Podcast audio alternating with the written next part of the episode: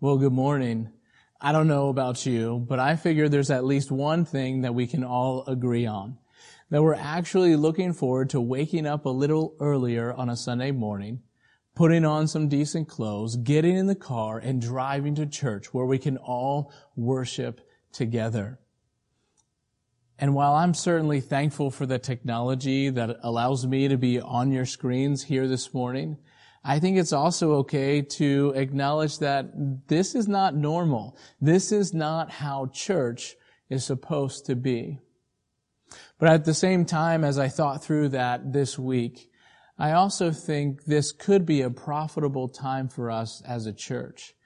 If we would take the time apart to really consider what worship truly is. Or to put it another way, maybe we could consider why we worship and who we worship.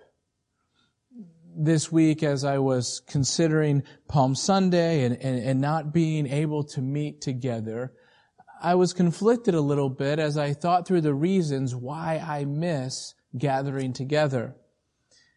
And I was asking myself this question. Am I looking forward to having the church back in the building because it's what I have come to expect?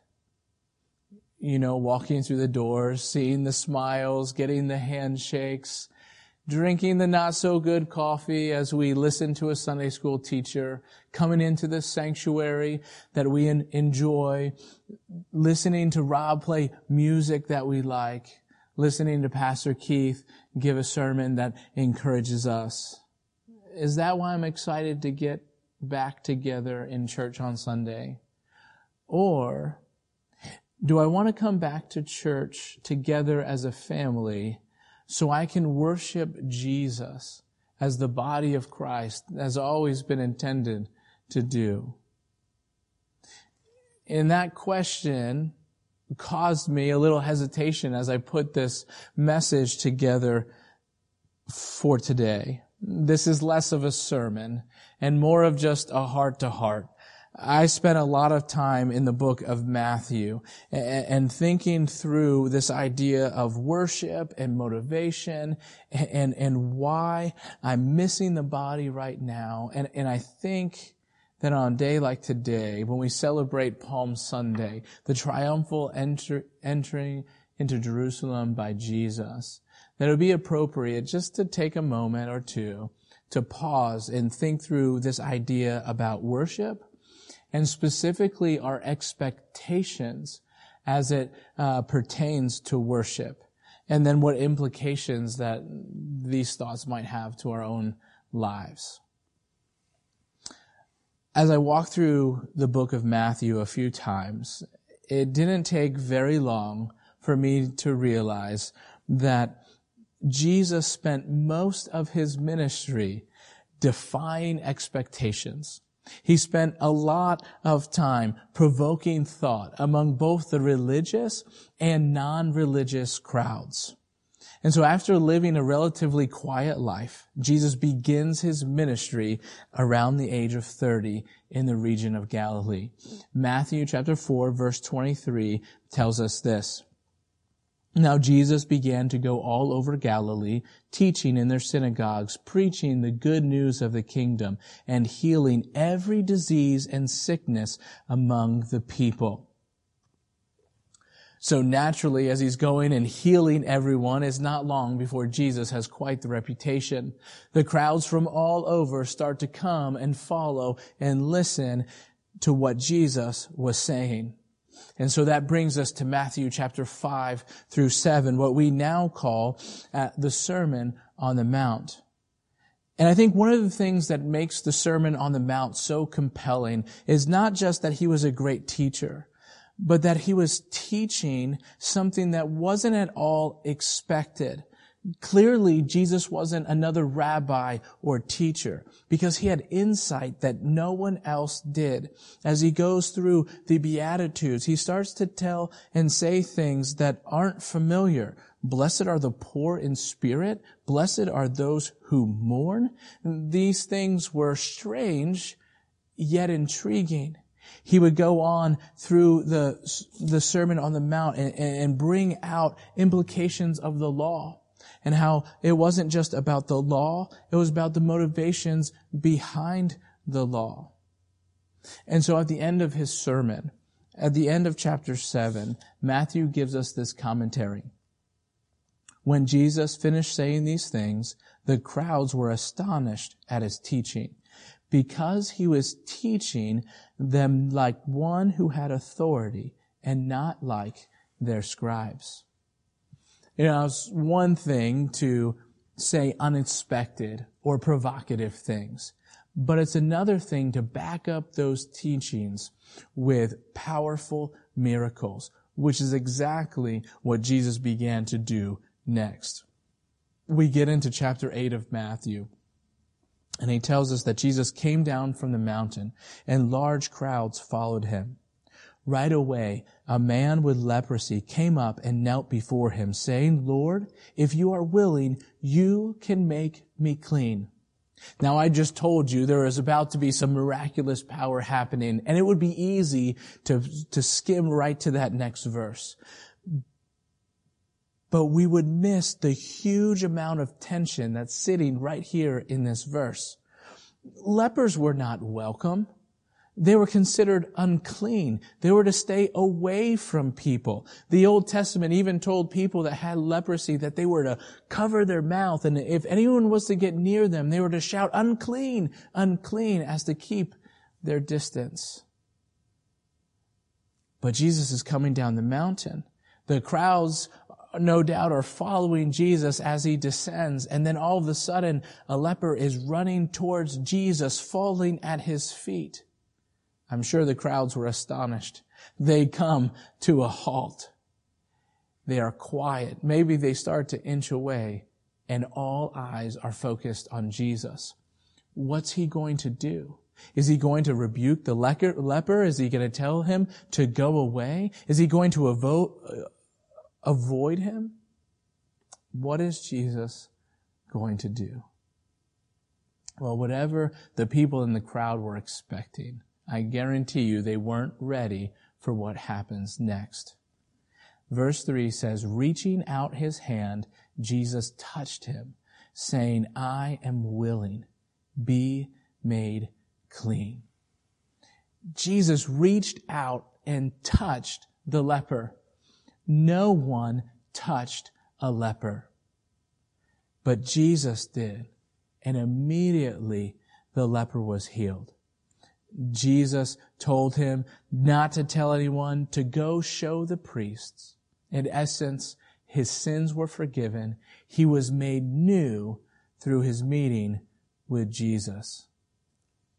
This would become Jesus' paradigm as he continues to travel and to teach and to heal. It seems like Jesus intentionally reaches out to the lowest of lows, to the outcast and the forgotten, and brings them not only healing and restoration, but the message and hope of the kingdom. Whether it be the poor, the blind, the sick, or even the demon possessed. To know Jesus was to know his power and to know his forgiveness. But his teaching and his healing weren't the only unexpected things about Jesus' ministry. Another unexpected aspect of Jesus' ministry was what he did whenever the crowds got too large. If we go back to Matthew chapter 7, Jesus warns the crowds in verse 21, Not everyone who says to me, Lord, Lord, will enter the kingdom of heaven, but only the one who does the will of my Father in heaven. We go to Matthew chapter 10, and Jesus says some strong things about what it looks like to acknowledge and follow Christ. He says that he came to turn a man against his father, a daughter against her mother, a daughter-in-law against her mother-in-law, and a man's enemies will be members of his household. He's saying that it's not going to be easy to follow him.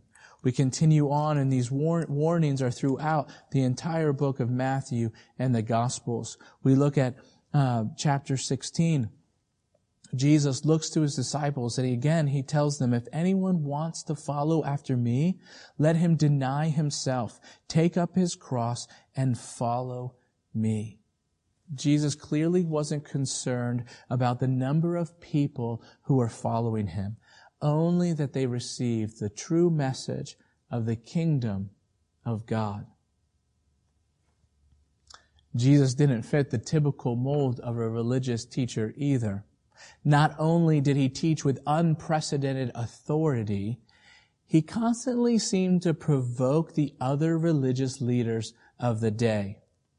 In Matthew 9, he incited the scribes because he dared to declare the sins of a paralytic man forgiven. Later in that same chapter, the Pharisees accused Jesus of using the power of the devil, an accusation that they would continue to throw out throughout his ministry. In Matthew 12, Jesus warns the Pharisees that they are part of an adulterous and faithless generation. He calls them hypocrites, blind, faithless, whitewashed tombs, snakes, vipers, and murderers. But maybe most unexpected of all is the text that we read this morning, describing Christ's triumphal entry into Jerusalem found in Matthew chapter 21. By this time, we're nearly three years into Jesus' ministry. He has gained quite the following. Many are convinced that he is the true Messiah, the one that God promised to send to save his people. Israel was certainly expecting a king. As they entered into Passover week, they should have been familiar with the, with the things that they were about to see. Matthew describes the scene in the beginning verses of Matthew 21. When they approached Jerusalem and came to Bethphage at the Mount of Olives, Jesus sent two disciples, telling them, Go into village ahead of you. At once you will find a donkey tied there with her foal. Untie them and bring them to me. If anyone says anything to you, say that the Lord needs them, and he will send them at once. This took place so that what was spoken through the prophet might be fulfilled. You see, Jesus knew exactly what he was doing. He was sending the disciples to get the foal so that he could ride in to Jerusalem and fulfill the prophecy of Zechariah chapter 9, verse 9. It's quoted here in the text, verse 5 of Matthew 21. Tell daughter Zion, see, your king is coming to you, gentle and mounted on a donkey and on a colt, the foal of a donkey. But the king that Israel was expecting was not necessarily this humble king riding in on a donkey. They might have forgotten this prophecy. They knew that they were expecting a king, but the king that they were expecting was a powerful king, a king that would bring victory to Israel, a king that would throw off the oppressive Roman rulers, a king who would rule perfectly from Jerusalem. The timing was perfect as they were entering Passover week. Their rescue was on their mind as they recounted the story of God rescuing the ancient Israelites from the hard hand of Pharaoh. So as they see Jesus riding on a donkey, heading towards Jerusalem, they are overwhelmed with an anxious expectation. Is this it? Is the Messiah finally going to reveal himself? I wonder how he's going to take on Rome. Where is the horse and the army and the military? Is he going to ask us to join? What kind of weapons do we need? The crowd of likely thousands was soon caught up in the excitement, the anticipation as they gave him the royal treatment. We look at verse 8 of verse 21. A very large crowd spread their clothes on the road. Others were cutting branches from the trees and spreading them on the road. Then the crowds who went ahead of him and those who followed shouted, Hosanna to the son of David. Blessed is he who comes in the name of the Lord. Hosanna in the highest heaven. Hosanna literally means save now, This was a common refrain. It's found back in Psalm 118. And the ancient Jewish people would rec- recount this psalm every Passover as the Jews anticipate, anticipated their conquering Messiah who would come and save them. We get to verse 10 and, and Jesus reaches the city. When he entered Jerusalem, the whole city was in an uproar saying, who is this? And then verse 11 comes and we get the response of the crowd. And honestly, the, the response of the crowd who had just been shouting, Hosanna to the son of David, blessed is he who comes in the name of the Lord is really quite disappointing. It's quite disappointing. This is what they say. The crowds were saying, this is the prophet Jesus from Nazareth in Galilee. And this is disappointing because it really does reveal the, their true ignorance of who Jesus was and why he came. They were technically correct. He was a prophet. His name was Jesus and he was from Nazareth. But they clearly did not know who he was. And we know this is the case because over the next few days, their expectations would be shattered as Jesus is led to the cross. You see, the crowds were ready to bow down and worship a conquering king. A king who would come into power and throw off the Romans. A king who would fix all their earthly troubles. But when they realized that Jesus wasn't going to give them what they wanted, they quickly turned on him.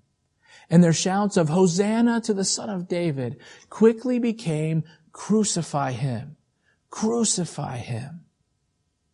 It was only a matter of days between their expectations being changed to them turning on Jesus. Which brings us to an important question that we should ask ourselves. Maybe in this moment particular, when your expectations are shattered, when everything is turned upside down, when Jesus reveals himself to be maybe not what you thought he would be or even what you hoped he would be, what will you do? Do you know the true Jesus as he has revealed himself in scripture? Or have you created a Jesus of your own imagination?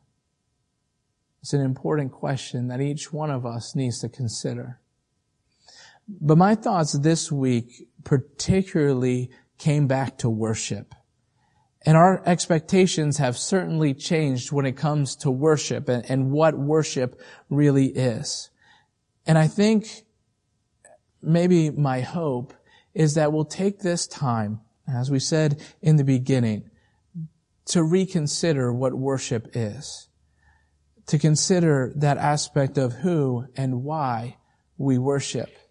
My fear is that we have become so accustomed to what we want from worship that we might have forgotten or neglected what Jesus wants or expects from us in worship we have been pretty spoiled as we come together on a Sunday morning. We walk through the doors and we like the smiles and the handshakes. We get to go downstairs and enjoy coffee and donuts as we listen to great teachers. We come into a comfortable sanctuary with comfortable pews and we get to listen to Rob lead us in music that really we enjoy.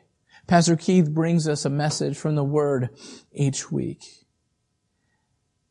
And all of those are good things.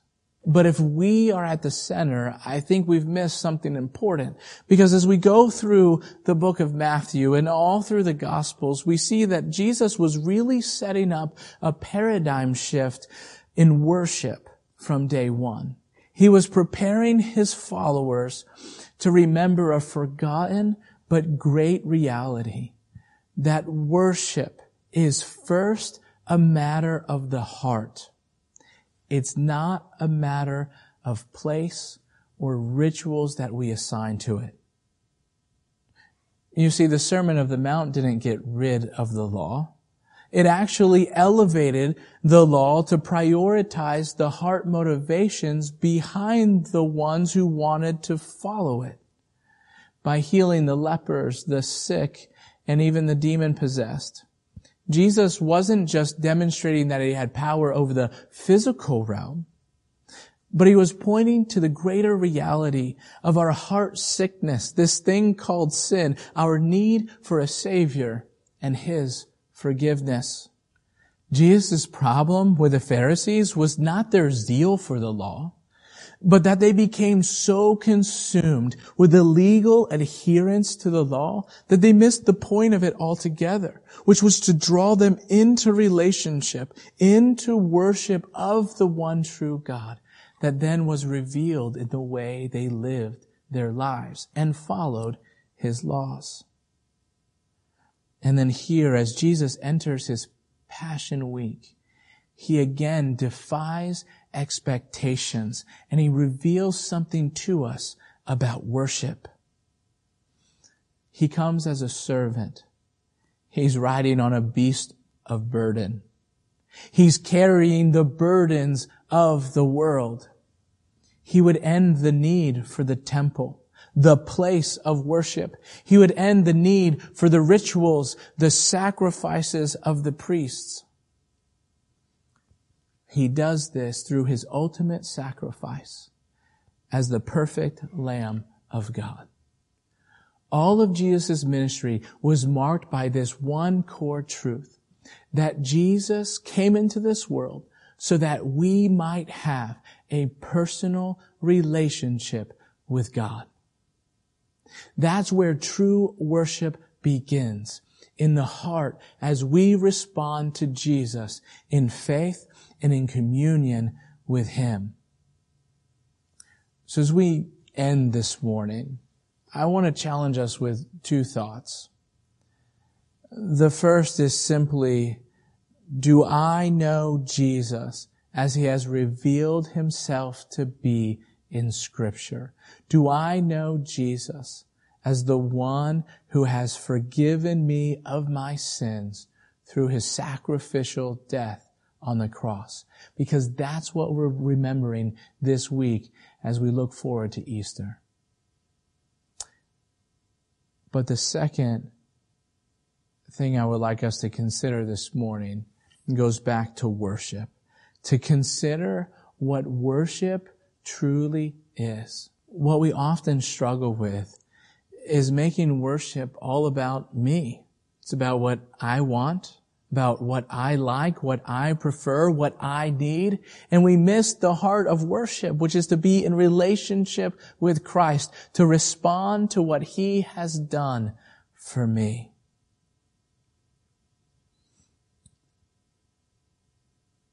So as we take a little break from gathering together in the same place to worship, I want to challenge you to think about what worship truly looks like, and not just during this time of separation. But when we have the privilege of coming back together, that we would consider what it looks like to worship together in unity what it would look like to come back excited, not just for the worship music, but excited to bring our worship through our song and corporate voice singing to Jesus.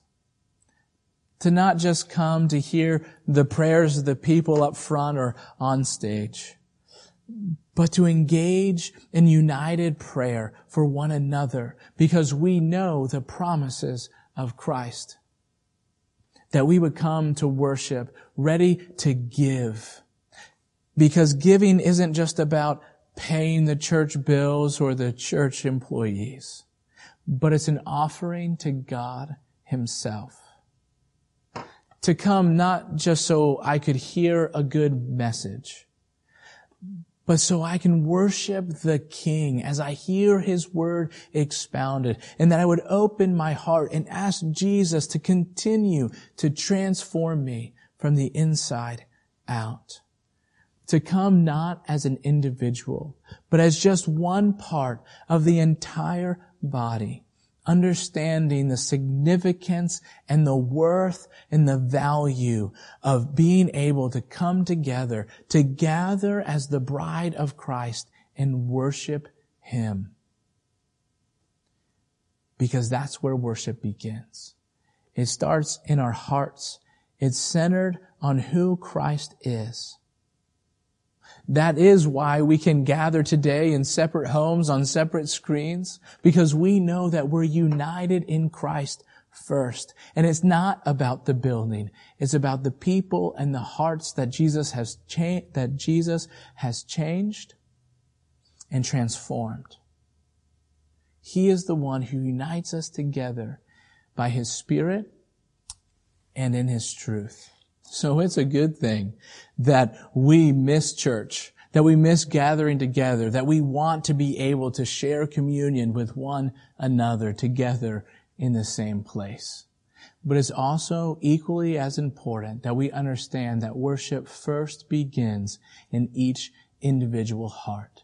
That during this time of separation, that we would be able to focus on relationship with Christ first so that when we gather back together, it will be that much more joyful as we gather together to worship the one true King, Jesus.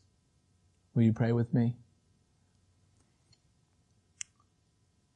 Dear Lord, I pray that you will, you will help us know you more, that we would open up your truth, that we would dive into deeper relationship with you, that we would grow a deeper and greater understanding for the church body, what it means to gather together as a family and as a church. I pray that this time of separation would be a time of strengthening our faith and bond with one another, that we look forward to the day that we can gather together to sing your praise and worship you in spirit and in truth. And it's in your name we pray. Amen.